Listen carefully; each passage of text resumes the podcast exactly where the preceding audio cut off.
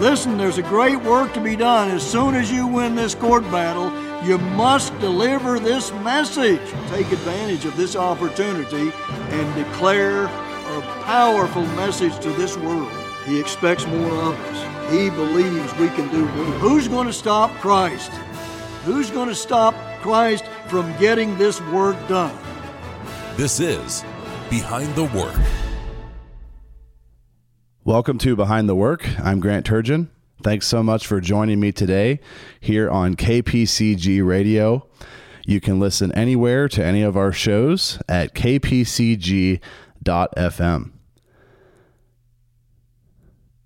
But sanctify the Lord God in your hearts, and be ready always to give an answer to every man that asks you a reason of the hope that is in you with meekness and fear.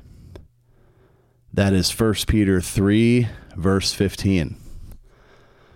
Now, the late educator and theologian Herbert W. Armstrong was tested all the time in this area.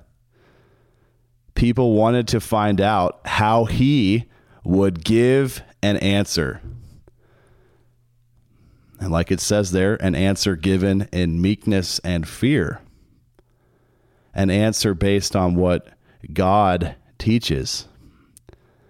Back in 1936, Mr. Armstrong taught some pretty unique truths to some shocked audiences in Oregon at some personal appearance campaigns. Now, if we're being blunt with ourselves, we could probably admit that we would have never thought of describing these subjects the way Mr. Armstrong did. We would have never found the truth of these matters. One night during these campaigns in 1936 in Oregon, Mr. Armstrong was speaking about the reward of the saved. What is salvation? What do we receive if we are saved? As Mr. Armstrong writes here in chapter 36 of his autobiography, available to you for free at thetrumpet.com. This is a book that is so full of relevant lessons for all of us today. Chapter 36, Mr. Armstrong writes Most people, of course, suppose the reward of the saved is a matter of destination, going to heaven. In other words, a matter of where instead of what we are to be. You've probably heard a lot about that idea. Going to heaven, but as what? Obviously, we'll live forever, but will we be humans? Will we be angels? Will we be gods or something else somehow? People who believe in this idea of heaven don't seem to know. And also, what will we be doing in that scenario?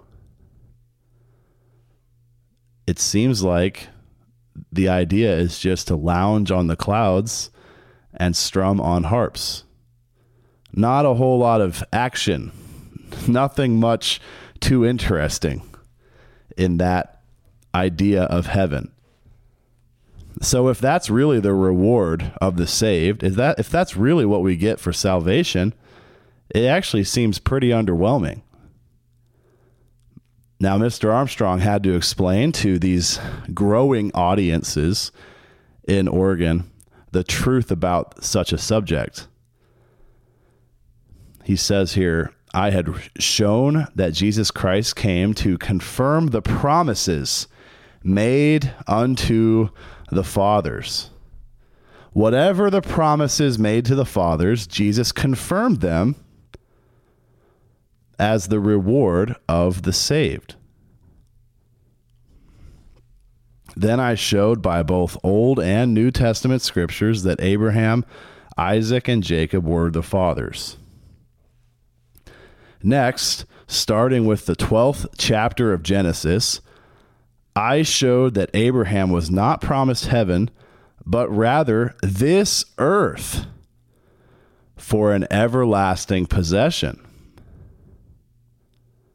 The words everlasting possession simply mean eternal life. The same promises were repromised to Isaac and Jacob.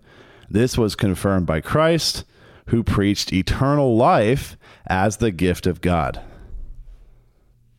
So that's a subject for another day in some ways. Abraham being the man through whom all mankind who has ever lived or will ever live can receive salvation, can receive the spiritual uh, pro- promises, not problems. So Genesis 12 shows that we can receive earth just like Abraham did.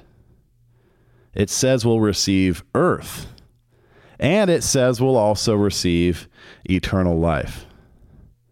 Now, the Philadelphia Church of God today teaches, based on the Bible, that the kingdom of God will be established on this earth.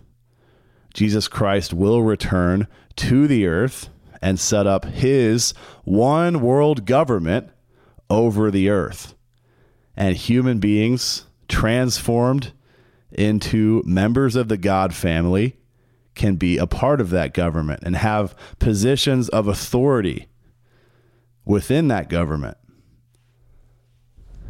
So the kingdom of God will be on earth, and those who are saved will receive the earth as part of their reward.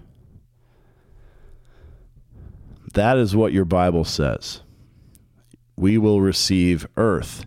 And it says we will receive eternal life. Romans 6, verse 23 talks about the gift of God being eternal life. It's a gift, it's not automatic. Like Mr. Armstrong wrote here in chapter 36 of his autobiography, yet nearly every professing Christian believes exactly the opposite most believe the wages of sin is eternal life in hellfire. They do not believe eternal life is the gift of God, the reward of the saved. They believe we already possess eternal life. They believe the pagan Plato's teaching that we are immortal souls living in a fleshly body, which is merely our temporary cloak we have put around us. So Mr. Armstrong really dug into these scriptures, and God helped him see the full meaning. If eternal life is a gift of God through Jesus Christ, that means that once we believe and follow God, we are on track to receiving that gift. It means we didn't already have it.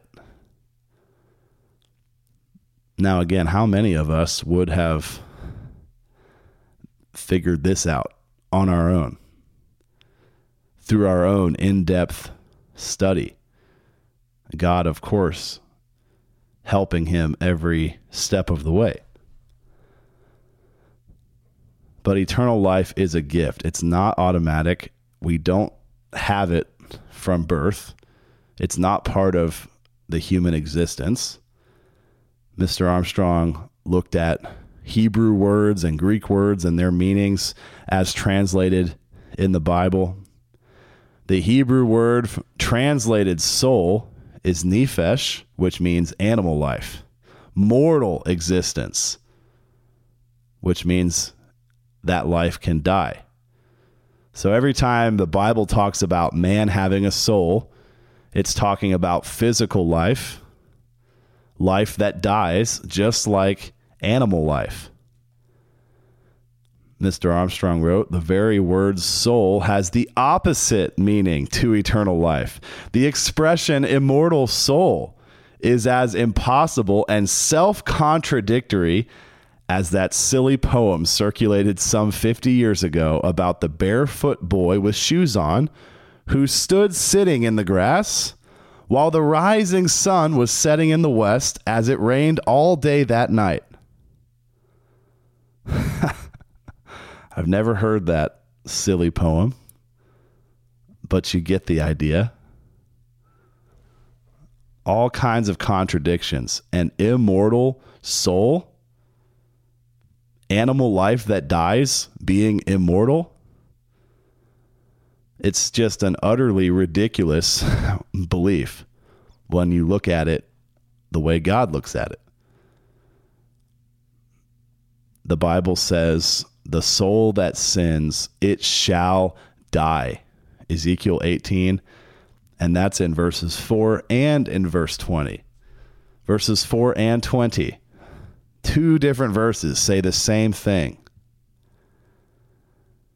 It's as if God knew this would have to be repeated quite a lot for us to really understand. So, these teachings from Mr. Armstrong are truly revolutionary in the religious world. The fact that the reward of the saved is earth, not heaven, and that eternal life isn't inherent within us, but it's a gift of God.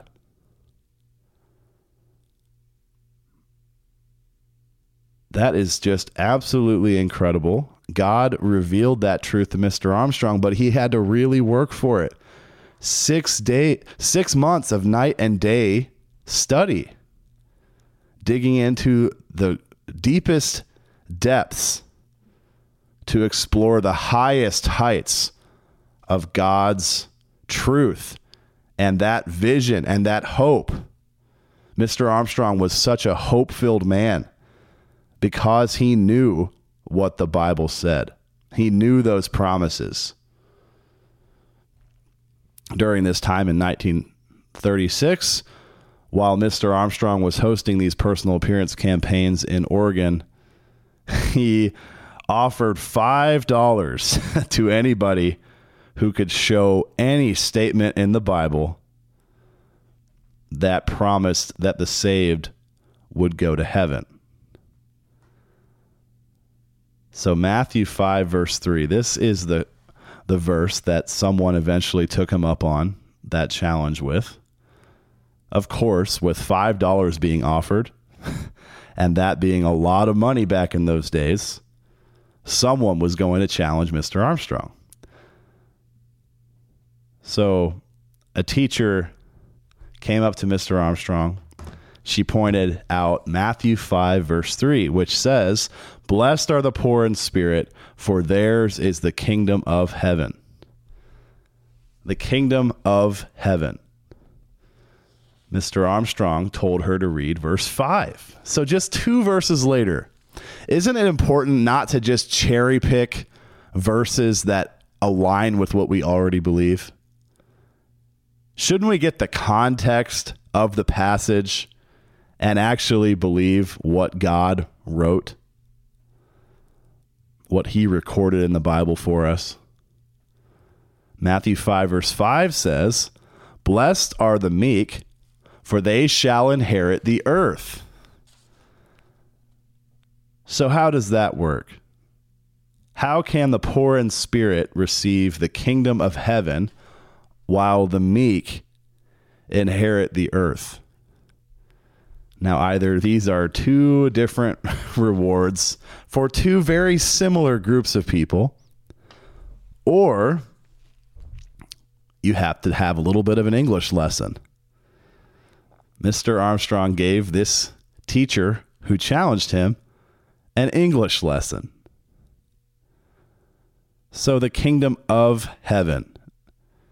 That does not mean that God's kingdom is in heaven. It's of heaven. It's from heaven. It comes down from heaven. It has God's stamp of approval on it. While God remains in heaven, his kingdom comes down to the earth. That kingdom, as Mr. Armstrong explained, is owned or ruled by heaven. The word of denotes ownership.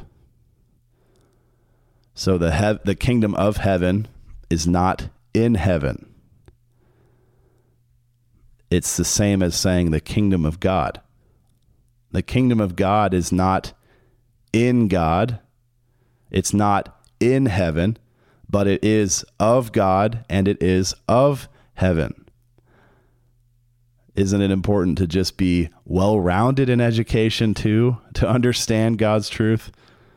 Mr. Armstrong's out here teaching English lessons too, because that made the truth of the matter here so much more clear.